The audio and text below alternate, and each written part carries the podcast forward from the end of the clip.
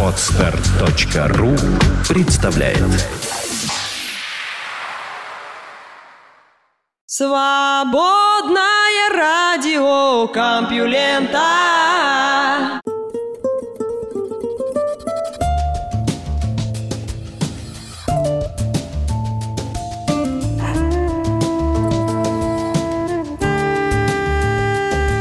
Здравствуйте, самые лучшие слушатели на планете, вы слышите Лёшу Халецкого. В эфире свободное радио Компьюлента, а выпуск называется «Гнездо кукушки». Не буду перекладывать яйца в чужие гнезда, а сам расскажу все свежие новости. Наука и техника. Сверхобитаемые миры или почему Земля к ним не относится. Канадец Рене Эллер и американец Джон Армстронг задались целью основательно критически перетрясти не отдельные концепции сегодняшней науки о потенциальной обитаемости экзопланет, а скорее сам подход, являемый в этой области знания. Ученые разработали такой язык, пишут они, который отрицает возможность существования миров, предлагающих лучшие условия жизни, чем на Земле. С одной стороны, они вроде бы ошибаются, ибо в последнее время в целом ряде работ проскальзывали упоминания о местах, где те или иные параметры обитаемости лучше наших, земных, а с другой они, конечно же, правы. Несравненная Земля – венец творения, или мы просто еще не сравнивали? Обычно, говоря о том, какой должна быть обитаемая экзопланета, ее сравнивают с нашим домом. Близнец Земли, двойник и так далее и тому подобное. И это не выдумки, а полноценные термины, изначально введенные в оборот сайтом припринтов архив.орг и иными кузницами вне и до журнального научного знания. Но откуда такой, не побоюсь этого слова, геоцентризм? Часто можно услышать, мол, мы знаем одну обитаемую планету, поэтому по принципу среднего должны полагать, что если нам попался случайный объект из набора, то его характеристики будут ближе к средним для набора, чем к крайним. Следовательно, самые-самые обитаемые должны иметь массу солнечную постоянную и атмосферу один в один совпадающую с земными, а все остальные будут, так сказать, эрзац обитаемыми. Увы, принцип среднего не работает, и это замечают наши герои. Для начала мы должны быть уверены, что Земля именно из этого набора, то есть из племени обитаемых планет, за пределами которого обитаемости нет. Попросту говоря, в предложении «нет Бога, кроме Бога» вывод о правоте монотеизма следует только после второй его половины. То есть логика принципа среднего работает, если все обитаемые планеты представлены теми, что получают основную часть своего тепла от звезды, имеют обширную гидросферу, атмосферу умеренной плотности и прочее, и прочее. Ученые показывают, что в действительности множество миров могут быть обитаемыми, если они получают значительную часть тепла, не дающего воде на их поверхности замерзнуть, от приливного взаимодействия с другими небесными телами. Это не только пресловутые экзолуны у планет-гигантов далеких систем, которые в рассматриваемой работе называют суперевропами. Речь идет и о более экзотических сценариях. Так подчеркивается, что если бы Теия, ударив по Земле Луне порядка 4,5 миллиардов лет назад, распределила бы массы обоих получившихся тел равномернее, сильнее ободрав Землю, то две итоговые планеты могли бы существенно разогреваться друг от друга, и такие конфигурации двойных планет в принципе не исключены. Не обязательно для планеты и обширная гидросфера или даже наличие континентов, которые иные полагают непременным условием углеродного цикла и жизни. Так, напоминают Эллер и Армстронг, давно показана возможность существования дюн, сухих землеподобных планет, на которых ничтожное количество влаги в атмосфере делает невозможным безудержный парниковый эффект и полную потерю воды, необходимой для жизни. Более того, замечают ученые, континенты часто имеют внутренние области, не очень подходящие для процветания жизни, что легко заметить и на Земле, ибо колебания климата там не умеряются близостью моря. Таким образом, архипелаги, острова и континентальный шельф куда важнее для биоразнообразия. Более того, планета а Земля вполне может находиться в зоне обитаемости и тем не менее не быть обитаемой. Классический пример Марс. На его орбите довольно солнечного света для жизни, будь на его месте Земля. Да что Земля, авторы говорят, что если в молодой Солнечной системе поменять Венеру и Марс местами, то четвертая планета вполне могла бы быть обитаемой благодаря своей значительной гравитации гравитации и атмосфере. Выработка, основанная лишь на Земле, из-за всех этих альтернатив очень груба и вводит в заблуждение, утверждают ученые. Что не менее важно, она не случайна, а значит применить к ней принцип среднего вообще нельзя. Будь астробиологи двоягодышащими рыбами аммиачного океана с планеты X, которые случайно выбрали одну землеподобную планету для исследования, они могли бы сказать, вот один образец, который скорее всего ближе к средним параметрам. Однако мы оказались на Земле до того, как задались вопросом обитаемости экзопланет, а значит для нас принцип среднего не работоспособен, так как у нас случайной выборки нет вовсе. В общем, говорят Эллер и Армстронг, если это так, то Земля вполне может оказаться планетой в части обитаемости далекой как от идеальных показателей, так и от средней. На этой основе они предполагают существование так называемых сверхобитаемых миров, мест, где жизнь цветет буйнее, а пахнет сильнее, чем у нас. Они ищут и, что характерно, находят краткий список моментов, которые могут обусловить такую ситуацию. Итак, где трава зеленее, чем у нас, или размер имеет значение. Факторов, улучшающих обитаемость выше земных стандартов, может быть довольно много. В частности, поверхность экзопланеты, где существует жидкая вода, может быть физически больше, чем на нашей планете. Как ни смешно, судя по специфике биоцинозов изолированных островов и той же Австралии, протяженная обитаемая территория способна здорово ускорить развитие жизни и способствовать появлению значительного количества видов, а также придать больше устойчивости экосистеме в целом. Такой планетой может быть как тело размером с Землю, но без сильного наклона оси вращения, так и экзопланета с более плотной атмосферой или находящаяся в системе оранжевого или красного карлика, где значительная часть излучения приходится на инфракрасную часть спектра, то есть льды и снег его не отражают, в силу чего покрытые ими регионы не выхолаживаются до приполярного состояния, как на Земле, а напротив существуют в умеренном климате. Конечно, если планета просто будет больше нашей, это тоже поднимет ее формальную обитаемость. Но, как замечают ученые, лишь до определенного предела. Более пяти земных масс, и она может быть слишком тяжелой для продолжения тектонической активности, хотя это и спорный вопрос. Или даже настолько массивной, что не успеет лишиться водорода, присутствовавшего в ее атмосфере в ранний период истории. Тогда планета будет перегреваться и, по всей видимости, станет малообитаемой. Итак, лучшим размером для сверхобитаемого мира Эллер и Армстронг считают слегка больше Земли. Кстати, добавляют они в случае Солнечной системы, самой обитаемой планетой, очевидно, является самая массивная изо всех землеподобных, и это еще один аргумент в пользу сверхобитаемости многих суперземель.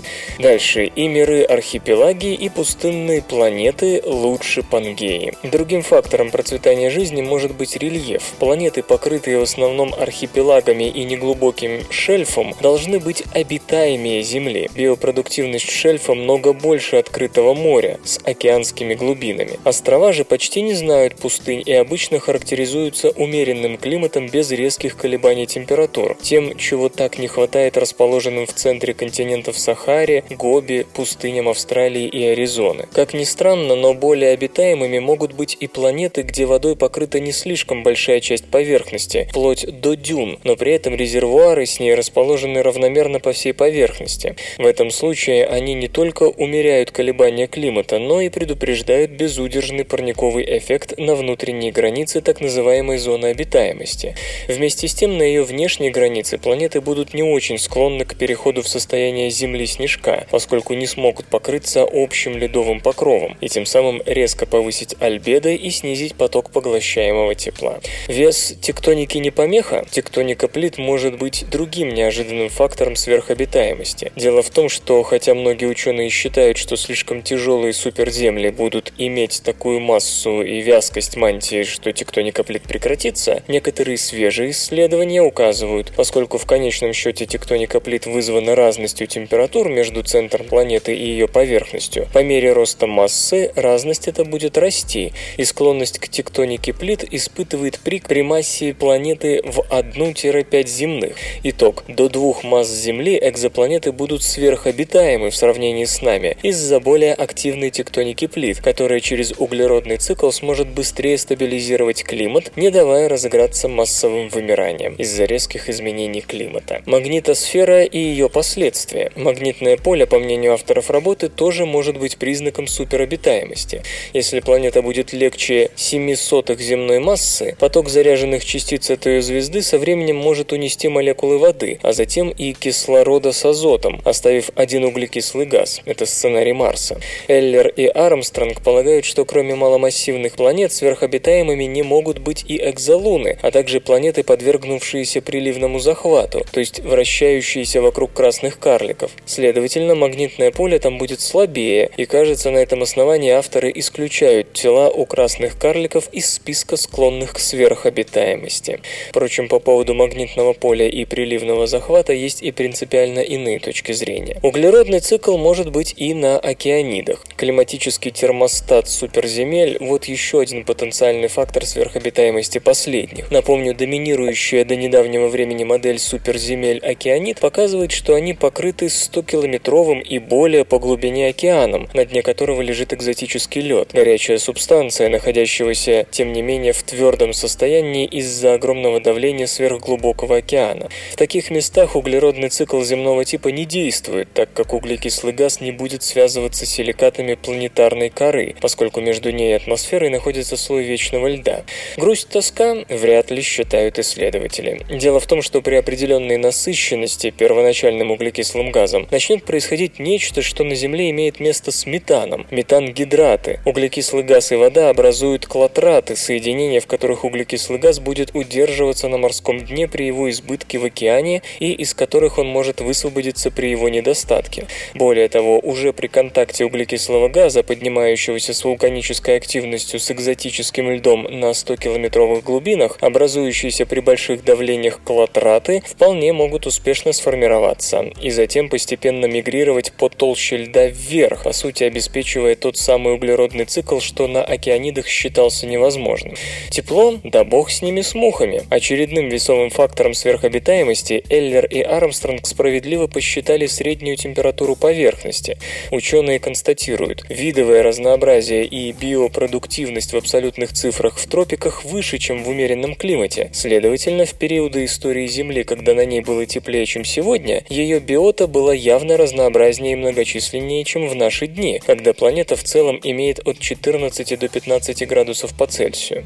Мы уже ждем ваших вопросов. А как же глобальное потепление? И авторы специально поясняют, что сверхобитаемой теплая планета будет только в том случае, если это ее привычный климат. А если вы на 14-градусной Земле устроите резкое потепление, то вымирание видов случится, простите, по-любому. Собственно, все это уже есть, хотя пока в основном и по другим причинам. Наши ученые-мужи оговариваются. Поднимать среднюю температуру выше 25 градусов по Цельсию тоже неразумно, поскольку в этом случае в океанской воде будет слишком мало кислорода, что приведет сначала к массовой гибели морской жизни, а затем и вымиранию, связанной с ней наземной. Тем не менее, в диапазоне от 15 до 25 градусов они полагают планету более обитаемой, чем Землю. Несколько неожиданным фактором сверхобитаемости названа обитаемость. Нет, это не маслом не масляное. Дело в том, что, судя по целому ряду признаков, чем раньше жизнь возникает и чем усиленнее развивается, тем лучше условия для нее. Не верите? Эллер и Армстронг напоминают, возникновение, несомненно, биогенного кислорода в атмосфере 2,5 миллиарда лет назад вначале вызвало вымирание, однако почти сразу после этого океаны были заселены водорослями, которые впоследствии резко изменили мир, обусловив появление животных, их поедающих, а затем и колонизацию планетарной суши. Наконец, недавнее появление методов фотосинтеза, которые идут при более низком содержании углекислого газа, означает настоящий прорыв в обитаемости нашей Земли. В течение следующих 500 миллионов лет концентрация углекислого газа упадет ниже 50 частей на миллион, ведь по мере нагрева планеты углекислый газ все сильнее будет связываться горными породами. То есть С3 фотосинтезу, а вместе с ним и деревьям с лесами, определенно придет конец. Фотосинтез С4, изобретенный некоторыми цветковыми, станет той единственной вещью, которая позволит выжить наземным растениям и поедающим им животных, включая, возможно, нас. Вывод прост. Чем дольше обитаема планета, тем выше ее шансы на сверхобитаемость, поскольку биосфера явно модифицирует планетарную среду и одновременно изменяется под нее сама, добиваясь максимальной отдачи на единицу доступных ресурсов. А еще было бы хорошо, чтобы обитаемой была не только сама экзопланета, но и соседи по системе. В вышеупомянутых сценариях Венеры на месте Марса и Луны весом в пол Земли Земли, с высокой вероятностью жизнь возникает и сможет развиться более чем на одном теле Солнечной системы. Авторы считают, что при этом неизбежен взаимный обмен формами жизни с вытекающим из этого вспышкой биоразнообразия, труднопреодолимой для планет, которые являются единственными обитаемыми в системе. Звезда не слишком белая, не слишком красная. Важные ученые считают и массу системной звезды. Светило легче 0,6 солнечной массы будут излучать волны в основном в районе 700 нанометров и более, в то время как Солнце дает свет с длиной волны от 400 до 700 нанометров. Авторы не вдаются в описание возможностей экстремофилов выживать и фотосинтезировать под таким светом, поэтому полагают экзопланеты у красных карликов непригодными для сверхобитаемости. Мимоходом, правда, они замечают, что банальная цианобактерия, которая, строго говоря, совсем не экстремофил, вполне может фотосинтезировать при помощи хлорофила D, то есть при длине волны входящего света более 700 нанометров и вплоть до 750. Правда, условия Земли, те самые от 400 до 700, даже хлорофилл D делают востребованным только в морских глубинах, так что, вообще говоря, мы понятия не имеем о том, насколько мог бы сдвинуться в инфракрасном спектре хлорофилл в системах красных карликов. Но и слишком массивное Солнце это тоже плохо. Сегодня мы располагаем атмосферой, которая почти полностью поглощает ультрафиолет в диапазоне от 200 до 285 нанометров и в основном в диапазоне 285-315 нанометров. Однако, отмечают Эллер и Армстронг, там, где озонового слоя нет или он слаб, а в бескислородной атмосфере это не мудрено, слишком сильное ультрафиолетовое излучение, разрушающее ДНК, не даст местной жизни в прямом смысле поднять голову. Кстати, в основном в ультрафиолетовом диапазоне излучают белые звезды главной последовательности класса F, следующие по массивности за классом желтых карликов, к которому принадлежит Солнце. И еще одно. Оранжевые карлики, способные порождать свет, используемый нынешними земными растениями, имеют гораздо меньше ультрафиолета в своем излучении, из-за чего авторы полагают их системы сверхобитаемыми. Жизни там возникнуть проще, разовьется она раньше, что, смотрите выше, дополнительно поднимет обитаемость мира у оранжевого Солнца. Не слишком массивные звезды несколько легче Солнца, имеют и другую приятную особенность – они долго живут. На главной последовательности они существуют от 15 до 30 миллиардов лет, то есть пока ни одна из них еще не умерла, просто в силу ограниченного возраста Вселенной. Из этого легко понять, что поскольку сверхобитаемость прямо зависит от срока существования жизни на экзопланете, то у тела и долгоживущих звезд умеренной массы автоматически находятся в выгодном положении относительно Земли. Если мы зажаримся в ближайший миллиард лет от роста солнечной светимости, то такие же процессы у оранжевых карликов происходят в 2-3 раза медленнее, то есть до закипания океанов у них не 5-6 миллиардов лет, как у нашей планеты с ее желтым Солнцем, а полноценный десяток-полтора миллиардов лет. Луна – хранитель жизни на Земле или враг ее сверхобитаемости. Вот часто эксплуатируемый сторонниками теории уникальной Земли наклон оси вращения планеты авторы к факторам сверхобитаемости отнести не готовы. Их точка зрения проста. Считается, что Земля идеальна для жизни, а значит наклон оси вращения необходим планете, чтобы на ней зародилась жизнь. Поскольку стабильность наклона нашей оси вращения объясняется влиянием случайно возникшей из-за межпланетного бильярда Луны, то вероятность повтора таких условий для возникновения жизни мала, так рассуждают уникальщики. Интересная логика, говорят нам Эллер и Армстронг. Да только для ее работы желателен постоянный наклон земной оси, а то и необходим для развития жизни. Кроме того, предположительно благоприятная роль этого фактора не должна подавляться известным влиянием Луны на скорость вращения Земли. Все как-то забывают в подобных спорах о том, что наши сутки сейчас в пять раз короче, чем были 4,5 миллиарда лет тому назад. Следовательно, Луна сильно поменяла и наш климат, и много чего еще. В лучшую ли сторону, учитывая, что суточные колебания температур явно выросли, и вряд ли на 20%.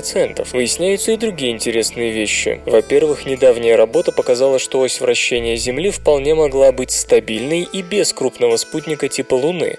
Другая группа ученых и вовсе заявила, что стабильность наклона оси вращения не то что не обязательно, а прямо нежелательно для развития живых существ. То есть натурально меняющийся наклон земной оси был бы лучше для эволюции жизни. Возьмем, например, общее замерзание планеты, случившееся несколько сот миллионов лет назад. При изменении наклона оси Земля постепенно разморозилась бы из-за нарушения обратной связи лед-альбедо. Более того, исподволь меняющийся наклон земной оси спровоцировал бы ползучую, но непрерывную эволюцию живых существ, не давая экосистемам застаиваться в теплично-парниковых условиях неизменного климата, и тем самым делая их менее уязвимыми ко всяким падающим астероидам и прочим беспардонным явлениям внешнего астрономического происхождения, которые подозреваются в частом провоцировании массовых вымираний на Земле. Так что, увы и ах, Эллер и Армстронг полагают вполне вероятным, что не будь у Земли массивного спутника, и наша жизнь могла бы быть лучше, а то и веселее. И два слова об атмосфере. Резонно считается, что более массивные аналоги Земли будут иметь более плотную газовую оболочку, и по всем признакам, замечают авторы, это явный помощник достижения биопроцветания.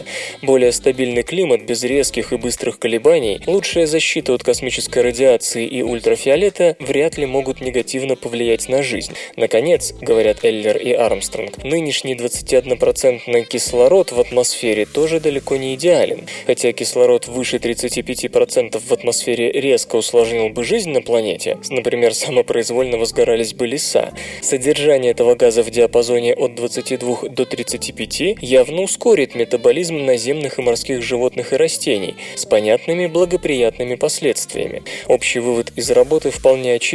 Мы не знаем, купили ли уже авторы акции компании, продающие места на первый рейс к Альфа Центавра, но это, безусловно, очень солидный промоушен ближайшей звездной системы, где, кстати, есть одна планета с размерами близкими к земным. Ее звезда, Альфа Центавра B, вполне средний оранжевый карлик, примерно на миллиард лет старше Солнца. Статистика известных экзопланет как бы намекает, что там, скорее всего, будут и суперземли. Учитывая, что они массивнее нашей планеты и старше ее, можно предполагать, что сверхобитаемые миры есть именно там. Будем надеяться, что рейс Земля-Центавра пока привлекает только одну сторону.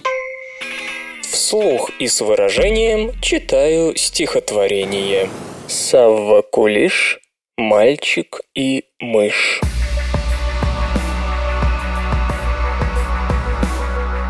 Мышь — это тишь, мышь — это ш. Бредишь, малыш. Шорох вдоль крыш, вышки вдоль крыш. Серая мышь, тюремная тишь. Лучше молчать и не кричать. Дымом печей пахнет опять, дымом людей пахнет опять. Слышишь? Молчать и не кричать. Слез не сдержать, дрожь не сдержать. Маму, наверное, вспомнил опять. Палочки руки, не надо дрожать. После всего легко умирать. После всего нельзя умирать. Что ж не бежишь, вольная мышь? Стоны вдоль крыш, дети вдоль крыш. Серая мышь, тюремная ш. Люди, нас нет, надо кричать. Дымом печей пахнет опять, дымом людей пахнет опять. Нас уже нет. Не смейте молчать. Наука и техника. Пенис Тутанхамона и политическая пропаганда в Древнем Египте. Новая гипотеза.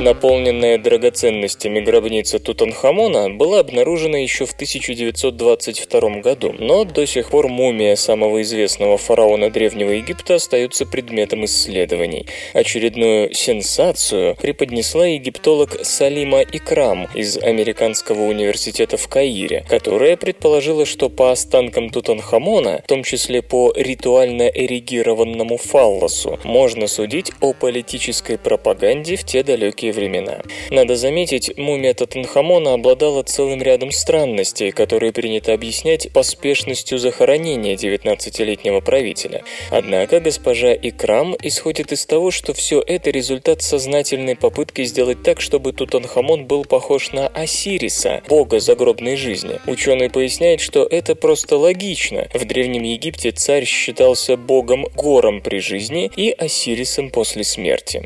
Госпожа Икрам выдвигает следующие соображения. Во-первых, на северной стене гробницы Тутанхамон действительно изображен как Осирис. Интересно, что ни одна другая гробница в долине царей, некрополе правителей 18 и 19 династии, не имеет подобного изображения. Во-вторых, тело Тутанхамона было щедро обработано темными смолами. Их дважды заливали в череп после удаления мозга. Возможно, весь этот энтузиазм был вызван желанием сделать так, чтобы выкрасить останки в черный цвет. Дело в том, что Осирис часто изображался черным, словно земля на берегах Нила. Тем самым связывались идеи плодородия и перерождения. В-третьих, еще Говард Картер, открывший гробницу Тутанхамона и составивший каталог ее убранства, писал о льняных бинтах, сваленных в кучу на голове мумии. Он предполагал, что некогда этот головной убор выглядел более привлекательно и представлял собой белый венец Осириса в виде высокого конуса. В-четвертых, многие мумии царей, относящиеся к тому периоду, лежат, скрестив руки высоко на груди. Руки Тутанхамона, напротив, располагались ближе к талии, что напоминает положение рук Осириса, локти которого торчат в стороны. В-пятых, в 2005 году компьютерная томография показала, что Тутанхамон, возможно, умер не своей смертью. Грудина пропала без вести, не хватало больших фрагментов ребер и ряда позвонков. В то же время отсутствовали сердце и скоробеи, которыми обычно заменяли органы. Это тем более странно, что, согласно древнеегипетским верованиям, сердце умершего должно быть взвешено, прежде чем ему разрешали отправиться в путешествие по загробному миру. Госпожа Икрам подозревает, что сердце намеренно изъяли, ибо сердце Осириса не подлежит взвешиванию. В-шестых, сбоку на животе заметен разрез. Это нормально, при бальзамировании через такой разрез удалялись внутренние органы. Но зачем он здесь, если вместо груди открытая рана? Кроме того, у Татанхамона разрез необычайно большой. Он сделан по диагонали от бедра до пупка. Госпожа Икрам считает, что это еще один намек на Осириса, которого злой брат Сет разрезал на куски. В-седьмых, стоящий под углом 90 градусов, ну почти столько, пенис обнаружил еще Говард Картер. Эрекция – символ плодородия, говорит госпожа Икрам. Увы, когда Картер и анатом Дуглас Дерри обследовали мумию, пенис отвалился, клей давно высох, и нет никаких фотографий, подтверждающих, что он действительно стоял. Сохранились только снимки, сделанные уже после того, как мумию расчленили, чтобы вынуть ее из золотого гроба и вновь собрали. На них можно разглядеть лишь крошечный кусочек плоти между ног. По древнеегипетским обычаям тело усопшего 40 дней высушивали в карбонате натрия, поэтому нет ничего удивительного в том, что пенис уменьшился в размерах. Так что остается только доверять Картеру. В 1968 году, когда мумию Тутанхамона просветили рентгеном, пенис и вовсе исчез. Возникли опасения, что он украден, но компьютерная томография показала, что он скорее всего спрятан в песке, на котором сейчас лежит мумия, вместе с другими недостающими частями, в том числе большим пальцем и фрагментами позвонков.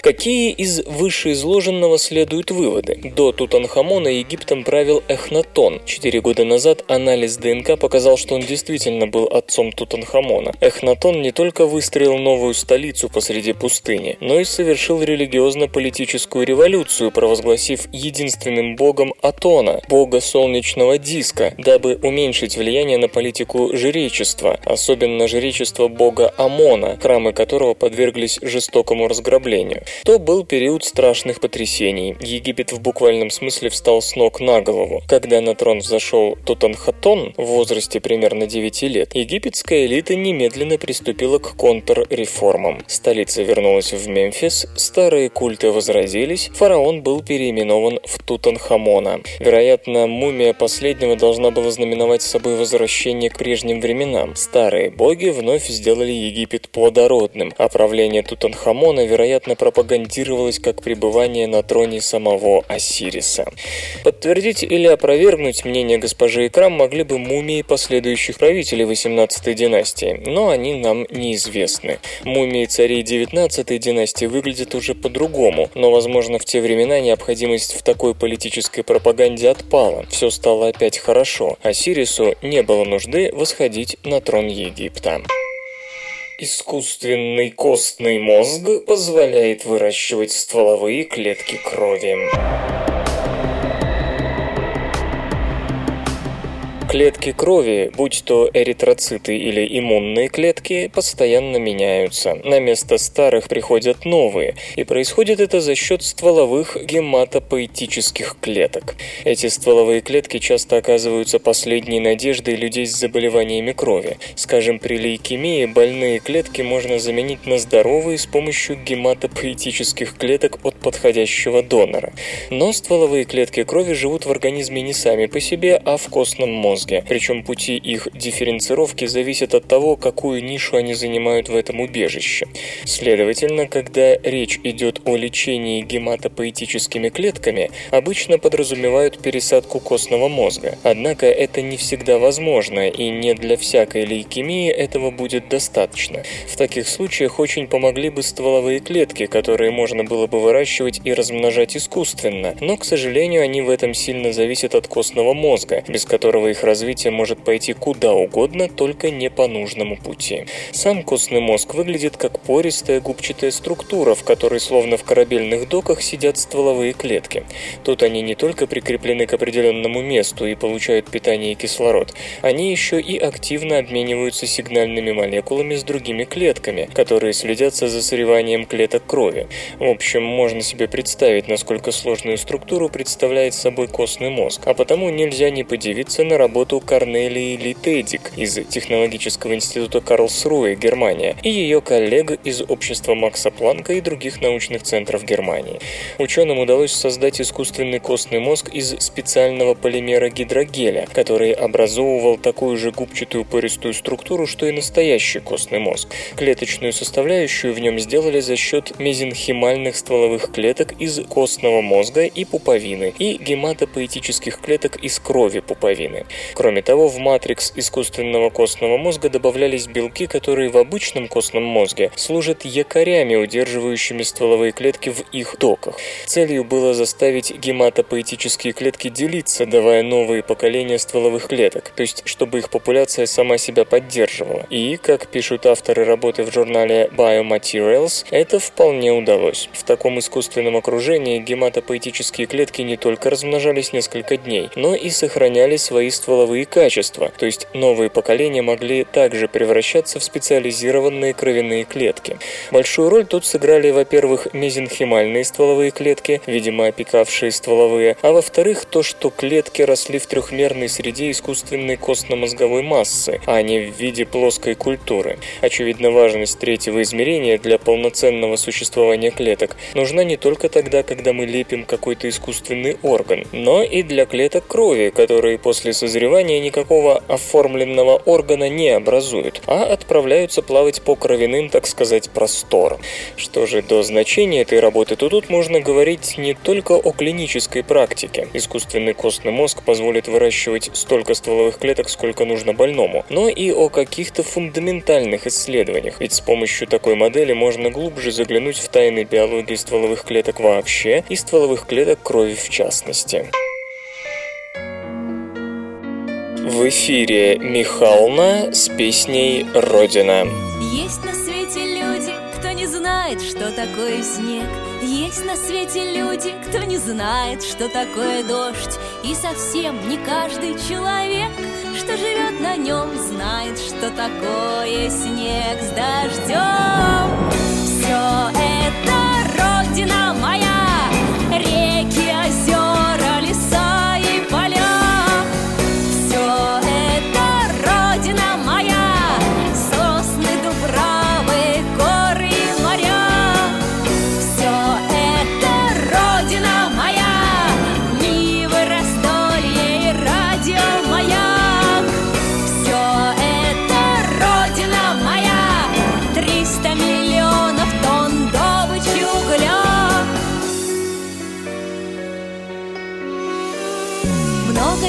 чудес на свете, и все чудеса не счесть. Много городов и дивных стран на планете есть. Много мест таких, где неплохо бы побывать, но отсюда мне уж никуда.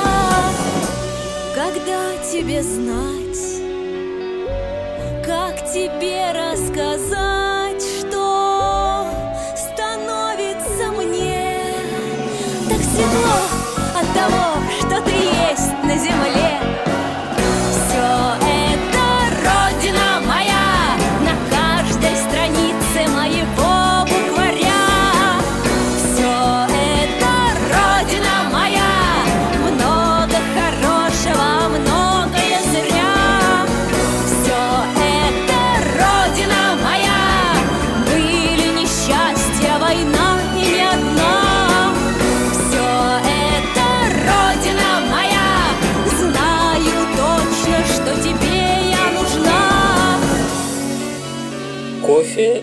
улучшает память. Мы пьем кофе, чтобы разогнать сон, разбудить мозг, простимулировать умственные процессы. Это знают все. Но, как обычно бывает в таких случаях, у хорошо известного эффекта нет никакого понятного механизма. Точнее, он есть, но мы его пока не знаем или же объясняем его не так, как есть на самом деле. О кофе долгое время думали, что его стимулирующее действие связано со вниманием и скоростью реакции, что после чашки эспрессо у нас просто повышается способность к умственной концентрации информации, а отсюда вытекают и все прочие когнитивные психологические плюсы кофеина. Кофе может подстегивать память, но кто сказал, что его действие на психику ограничивается только этим? Исследователям из Университета Джонса Хопкинса и Калифорнийского университета в Ирвайне, оба США, как раз и удалось обнаружить еще один важный эффект. Оказалось, что кофе улучшает долговременную память, или, иными словами, помогает превратить кратковременные воспоминания в долговременные беременная. Собственно говоря, открытие случилось не на пустом месте. Из экспериментов на крысах было известно, что кофе способствует такой консолидации памяти. Кроме того, в прошлом году СРК уже рассказывала о том, что некоторые растения улучшают насекомым память с помощью кофеина. Оставалось лишь проверить, не будет ли чего-то похожего и в случае человеческой памяти. В эксперименте Майкла Яссы и его коллег участвовали 160 человек, которые в обычной жизни почти не обращали на кофе внимания. Добровольцам показывали серию картинок, после чего им раздавали таблетки, которые либо содержали 200 мг кофеина, что соответствовало примерно двум чашкам эспрессо, либо были плацебо, пустышками. В этом случае можно было не беспокоиться о том, что кофеин повлияет на внимательность и концентрацию, ведь его принимали после разглядывания картинок, и воздействовать он мог лишь на те когнитивные процессы, которые происходили с изображениями после их появления в мозгу. Дальше все было как в стандартных тестах тестах на память. Вернувшись в лабораторию спустя сутки, испытуемые снова должны были просмотреть серию картинок, среди которых были как те, что они видели до этого, так и новые, и нужно было отличить одни от других. При этом старые и новые картинки могли быть довольно схожи, так что тут требовалась ясная и четкая память о том, что мозг уже видел.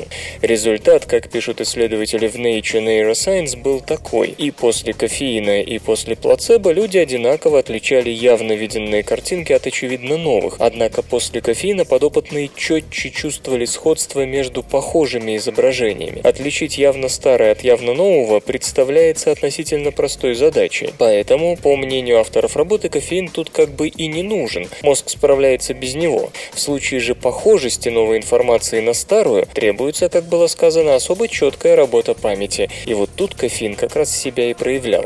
При этом, подчеркивают исследователи, кофеин действовал лишь в том случае, если он попадал в организм в момент перехода информации из одной формы памяти в другую, то есть именно при ее консолидации. Если кофейную таблетку принимали чуть позже, никакого воздействия она не оказывала.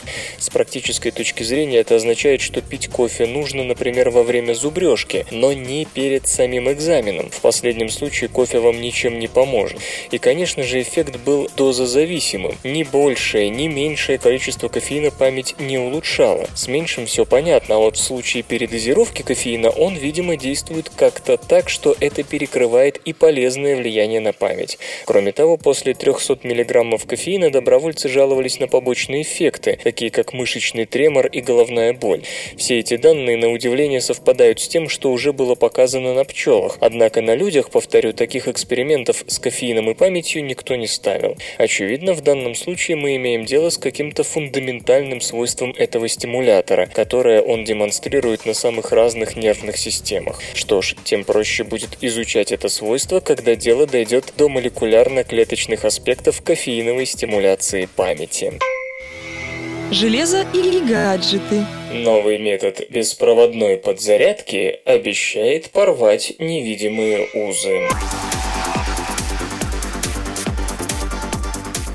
Группа американских ученых во главе с Ярославом Уржумовым вместе с североамериканскими исследователями Института Тойота продемонстрировала относительно практичную передачу энергии на расстоянии при помощи низкочастотных магнитных полей. Известным опытом Тесла уже больше века, но до сих пор приличный КПД таким образом удавалось получить только в тех случаях, когда дистанция передачи была сравнимой с размерами передатчика и приемника. В итоге рекорды сводились к передаче электричества в батареи электромобилей, и то при условии, что энергия преодолевала расстояние, не превышающее 15 сантиметров между асфальтом и днищем авто. Мы первые показали, что эффективность магнитно-индуктивной беспроводной передачи энергии может быть увеличена для дистанций, которые намного больше размера приемника и передатчика, говорит Ярослав Уржумов, работающий в университете Дьюка. Это важно, поскольку чтобы стать частью повседневной жизни, подобные подобной технологии надо вписаться в габариты сегодняшней карманной мобильной электроники. Чтобы добиться этого, группа господина Уржумова создала квадратную суперлинзу, находящуюся между двумя катушками, разнесенными на некоторое расстояние. Сами суперлинзы выглядели как несколько дюжин гигантских кубиков Рубика, соединенных вместе. И внешние, и внутренние стенки пустых блоков были покрыты спиралевидными медными проводками, внешне напоминая микросхему. Геометрия катушек и их повторяющиеся формы придавали им свойства метаматериала, которые взаимодействуют с магнитными полями таким образом, что поля передают энергию в узком конусе, где их интенсивность максимальна. С одной стороны суперлинз исследователи поместили небольшую медную катушку, по которой пустили переменный ток, создавший магнитное поле. Как и полагается, интенсивность поля падала с квадратом расстояния, что делало его не слишком хорошим средством передачи энергии. Если ваш электромагнит имеет в диаметре диаметре 2,54 см, вы почти ничего не сможете передать с его помощью уже на 7,62 см, замечает Ярослав. Вы получите всего примерно 0,1% энергии, которая была доступна на первой катушке. Но когда между ней и катушкой-приемником были помещены суперлинзы, магнитное поле смогло придать достаточное количество энергии на расстояние примерно в 30 см, то есть в дюжину раз большее, чем размер передатчика. Господин Уржумов отдельно подчеркивает, беспроводная передача энергии с помощью метаматериалов уже проводилась в лабораториях Mitsubishi Electric, но лишь на дистанцию примерно равную размерам передатчика, что сильно усложняет практическое использование такой схемы в реальной жизни. По мнению исследователя, беспроводная передача энергии с помощью магнитного поля выгодно отличается от стандартной с помощью электрических полей, что достигается за счет большей безопасности и потенциальной эффективности. Большинство материалов не слишком-то поглощают магнитные поля, и даже довольно сильные поля до 3 Тесла вполне безопасны и более того утверждены для использования в той же томографии. Своей ближайшей целью исследователи считают создание миниатюрных систем беспроводной подзарядки мобильной электроники, в которых потери при передаче энергии не так важны, как миниатюрность приемно-передающего блока. Для этого будут созданы суперлинзы с изменяемыми параметрами, способные фокусировать подпитывающие магнитные поля на изменяемые точки в пространстве. Это важно, если пользователь, смартфон которого надо зарядить, ходит по комнате, периодически меняя местоположение. Предшествующие коммерческие продукты, такие как PowerMat, не стали решением проблемы именно потому, что привязывали невидимыми узами пользователя к определенной точке, где беспроводная передача работала. Исследователи же хотят избавиться не только от проводов, но и от этих невидимых уз. Исторический анекдот. Павел Басинский в биографии Максима Горького описывает случай, как молодой писатель как-то пришел к Короленко, принеся свои ранние романтические опусы на суд маститого автора. Короленко – мэтр, величина, небожитель фактически, но знаменит был тем, что всякого графомана привечал и подолгу с ним разговаривал. Горький читает ему свои вещи, Короленко слушает, кивает бородой и потом мягко так говорит «Молодой человек, видите ли, если бы вы были барышней, я бы вам сказал, не дурно, милая, но лучше выходите замуж». Однако позже Короленко изменил свои взгляды и в 1902 году даже отказался от звания почетного академика Петербургской академии наук в знак протеста против исключения из нее Горького. Наука и техника. Кислотный дождь и разрушение озона помогли сделать пермское вымирание великим.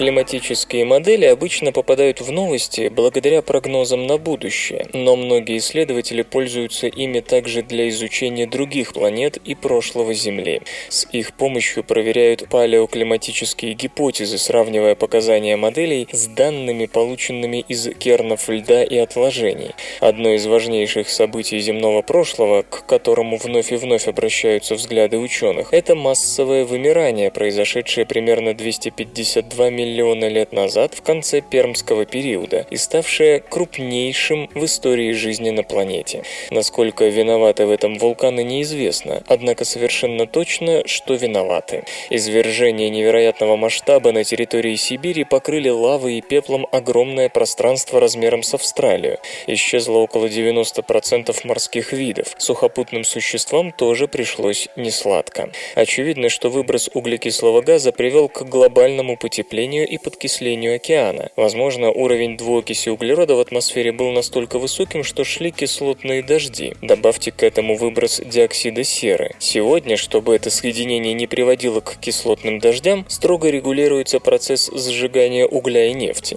Поблизости от тех мест, где извергались сибирские вулканы, располагались залежи соли, результат испарения морской воды. Магматическое тепло вызвало метаморфизм этих пород, и из соли выделили газы, содержащие содержавшие хлориды. Наряду с метаном, выпаренным из органического материала, они истончили озоновый слой, и количество смертельно опасного ультрафиолетового излучения, достигающего поверхности планеты, повысилось. Выяснить, к чему конкретно все это привело, Бенджамин Блэк из Массачусетского технологического института и его коллеги решили с помощью глобальной климатической модели. В целях упрощения задачи уровень СО2 сделали постоянным, чуть ниже современного показателя увеличенного в десятикрат. Воспроизведено несколько извержений, соответствующих времени и масштабам реальных событий, реконструированных для того времени. В отличие от СО2, другие вулканические газы ненадолго задерживаются в атмосфере, поэтому кислотные дожди и разрушение озонового слоя происходили короткими рывками. Средний pH дождевой воды составляет сегодня от 5 до 5,5, чуть кислее нейтральной отметки в 7. Модель понизила средний pH обсуждаемой эпохи до 4, что весьма существенно, ибо шкала pH логарифмическая. Во время извержения этот уровень падал еще сильнее. Поскольку Сибирь в те времена находилась примерно так же далеко на севере, как сейчас, самый сильный эффект ощущался в северном полушарии. На пространстве от экватора и примерно до 50 градуса северной широты pH дождевой воды, если верить модели, составлял 2, как у лимонного сока. Такие осадки должны были навредить большому количеству организмов. Насчет выброса озоноразрушающих газов ясности нет, поэтому моделирование носило общий характер. Среднемировая концентрация озона могла снизиться на 70%. В полярных регионах, где разрушение озона должно было проходить особенно активно, уровень ультрафиолетового излучения вырос в 49 раз. Теперь результаты моделирования предстоит сравнить с известными данными о массовом вымирании. Непроверенные слухи, пошлость, разврат, голые знаменитости, внутренности политиков и многое другое все это вы не услышите в СРК. Перед извержением вулканы вздрагивают. Исландский вулкан, выбросивший в мае 2011 года 20-километровую струю пепла, возможно, подарил исследователям еще одно средство прогнозирования грядущих извержений. За час до извержения вулкана Гримсвотн GPS-датчик, установленный на его склоне, заметил, что Земля движется. Данные, немедленно переданные вулканологам, рассказали не только о неизбежности извержения, но и о его вероятных масштабах, о чем сообщает геофизик Сигрун Хрейнсдоттер из Исландского университета и ее коллеги. Знание о том, что извержение вот-вот произойдет, поможет экстренным службам подготовиться к катаклизму, перекрыть дороги, эвакуировать ближайшие селения. А информация о том, какой высоты достигнет выброс пепла, подскажет авиакомпаниям, надо ли перенаправлять рейсы и закрывать аэропорты.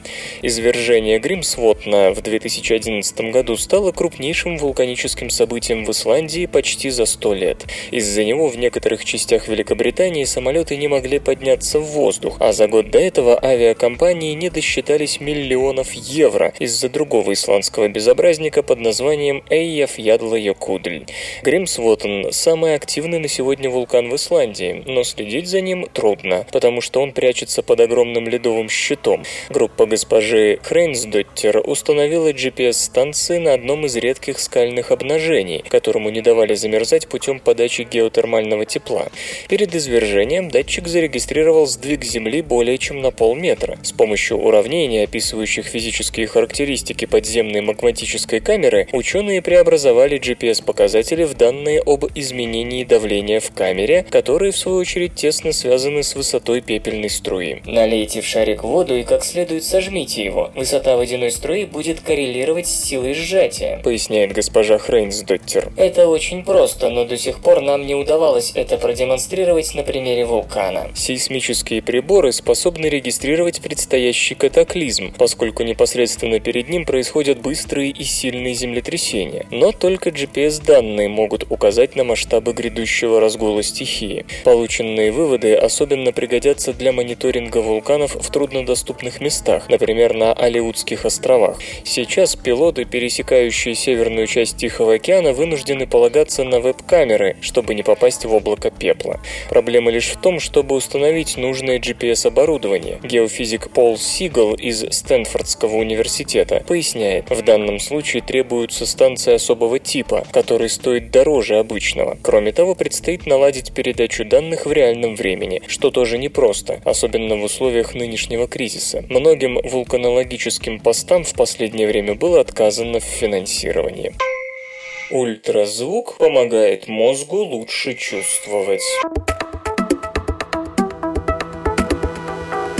Многие животные используют ультразвук для получения информации о внешнем мире. Примеры с летучими мышами и китами, можно сказать, уже навязли в зубах. Такие животные обычно сами могут издавать ультразвуковые сигналы, прощупывая с их помощью окружающее пространство. И в этом смысле было бы странно искать пользу от ультразвука, например, для нас с вами, ведь мы не можем ни издавать звуки на таких частотах, ни как-то специально анализировать их. Тем не менее, ультразвук звук и человеку способен помочь лучше воспринимать окружающий мир. И речь в данном случае идет вовсе не об инженерно-акустических достижениях. Исследователи из Политехнического университета Виргинии выяснили, что обработка мозга ультразвуком помогает в анализе сенсорных сигналов. Уильям Тайлер и его коллеги занимались тем, что направляли ультразвук на область коры мозга, отвечающую за обработку сенсорной информации от руки. С помощью электродов, прикрепленных к запястью, частью ученые стимулировали срединный нерв, который иннервирует ладони пальцы, и одновременно следили за активностью мозга с помощью электроэнцефалограммы. Перед тем, как простимулировать нерв, соответствующую область мозга обрабатывали ультразвуком, при этом слабел сигнал электроэнцефалограммы и слабели волны мозга, соответствующие кодированию тактильной информации. Казалось бы, следовало ожидать, что ухудшится и чувствительность. Ученые провели два стандартных теста. В одном руки касались двух двух близких точек, и человек должен был суметь отличить их друг от друга, то есть воспринять не как одно касание, а как два. В другом тесте точно так же нужно было отличить близкие частоты вибрации. И вот, как пишут авторы работы в Nature Neuroscience, результаты тестов оказались обратно ожидаемым. Чувствительность после ультразвука улучшалась, человек лучше различал на ощупь близкие касания и близкие частоты.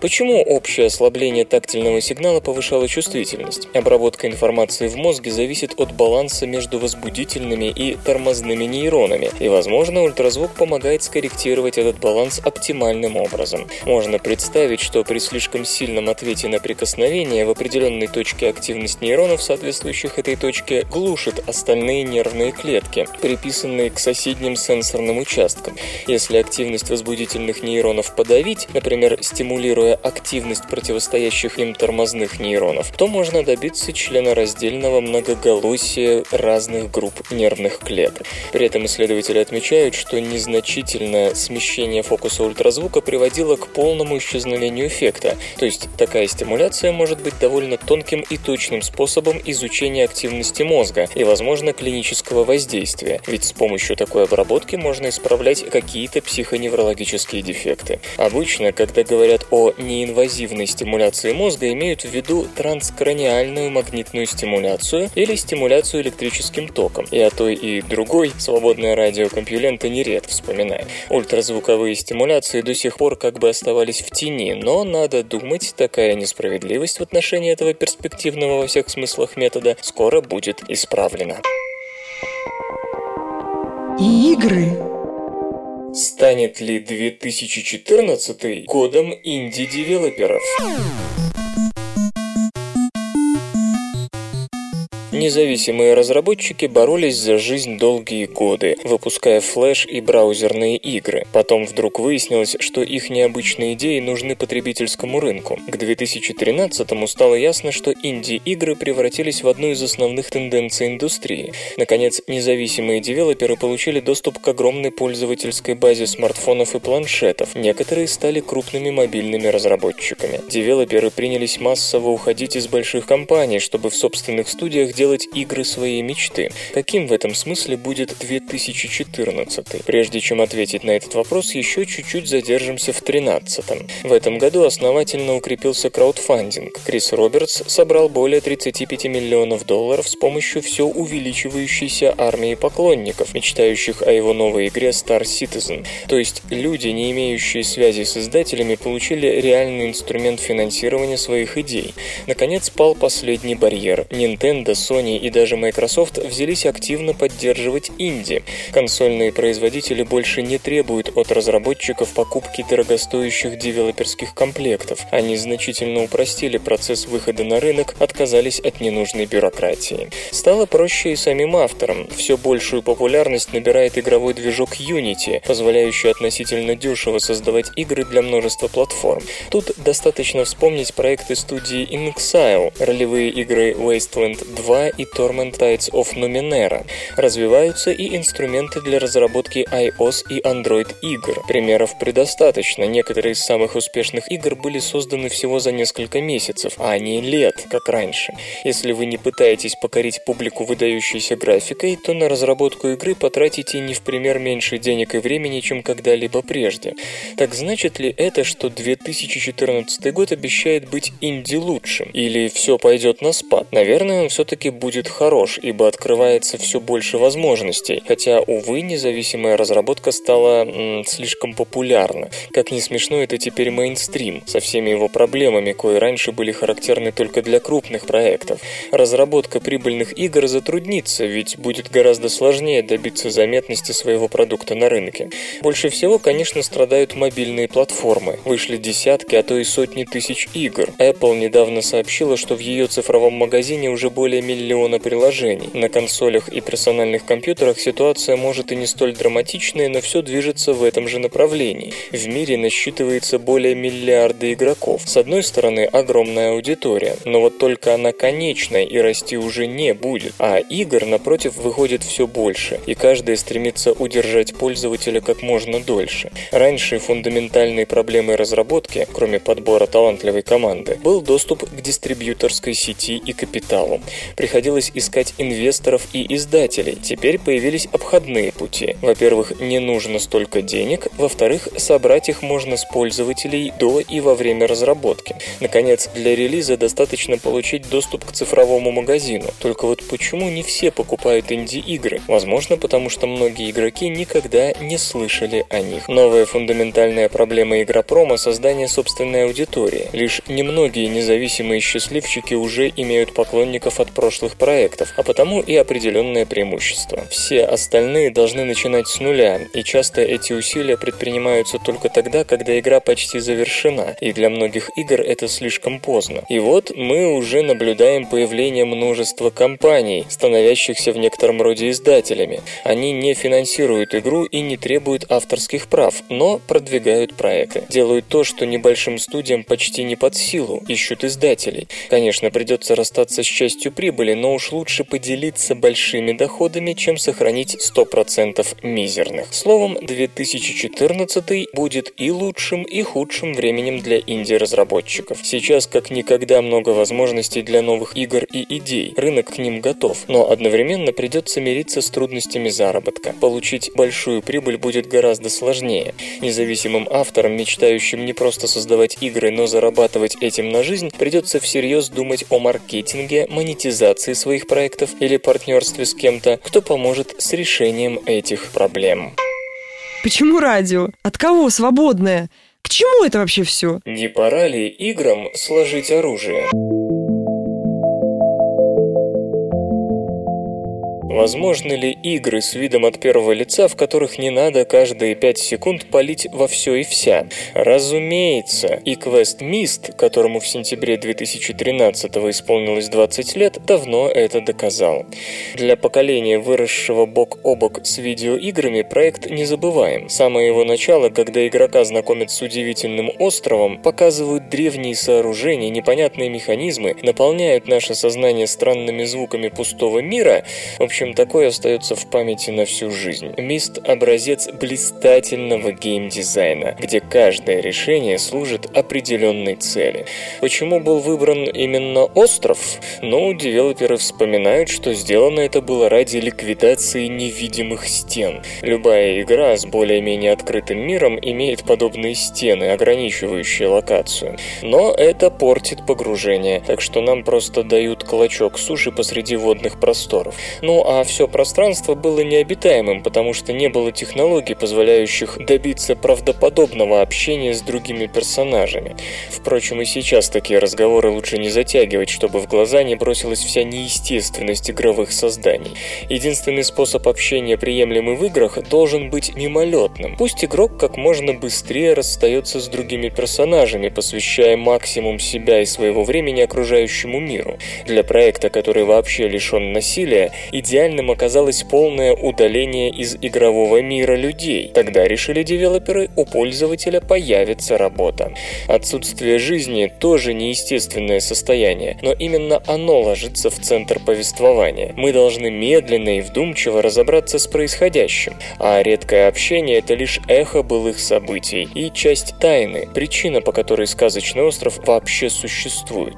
Из таких вот дизайнерских ограничений и родилась одна из лучших приключений приключенческих игр. В период расцвета Мист это считалось смелым новым направлением, но, увы, успех развития не имел. Долгое время эта концепция оставалась без внимания. Это происходило от того, что дизайн таких игр несоизмеримо сложнее. Раньше издатели просто отказывались инвестировать в такие проекты, признавая их слишком сложными в реализации и рискованными. Изменилось ли что-то? В каком-то смысле да. Вам больше не нужен издатель, чтобы сделать игру в духе программист. Вы можете начать с модификации к другому проекту или попросить денег на разработку в Kickstarter. Равняться можно не только на древний квест, но и на современные Gun Home или Dear Esther. Но появись Мист сейчас, большинство восприняло бы его как некую эзотерику, как странное инди, а вовсе не как полноценную игру, согласны? И это грустно. Но такова реальность, в которой игры от первого лица ассоциируются только с шутерами. Если вам не не нравятся шутеры, значит вы не хардкорный игрок, уверены многие. Не менее интересно и то, что разработчики сами устали от шутеров. Сегодня очевиден ренессанс игр, подобных Мист, но готовы ли к этому игроки? К сожалению, они нередко демонстрируют непонимание.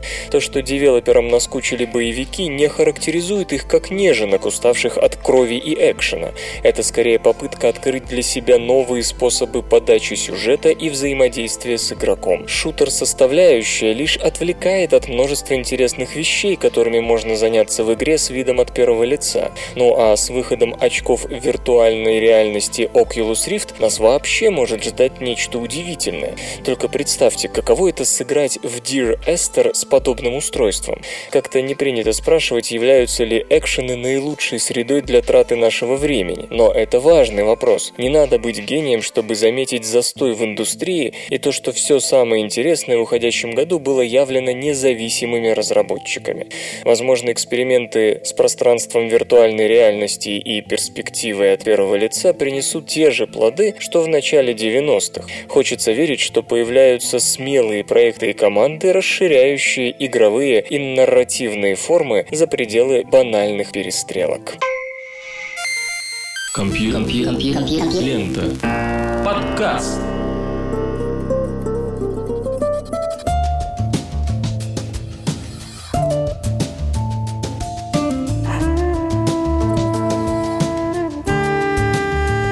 Гнездо кукушки закончило свою работу. Вы слышали Лёшу Халецкого, свободное радио Компьюлента и песенка. Свободное радио Компьюлента.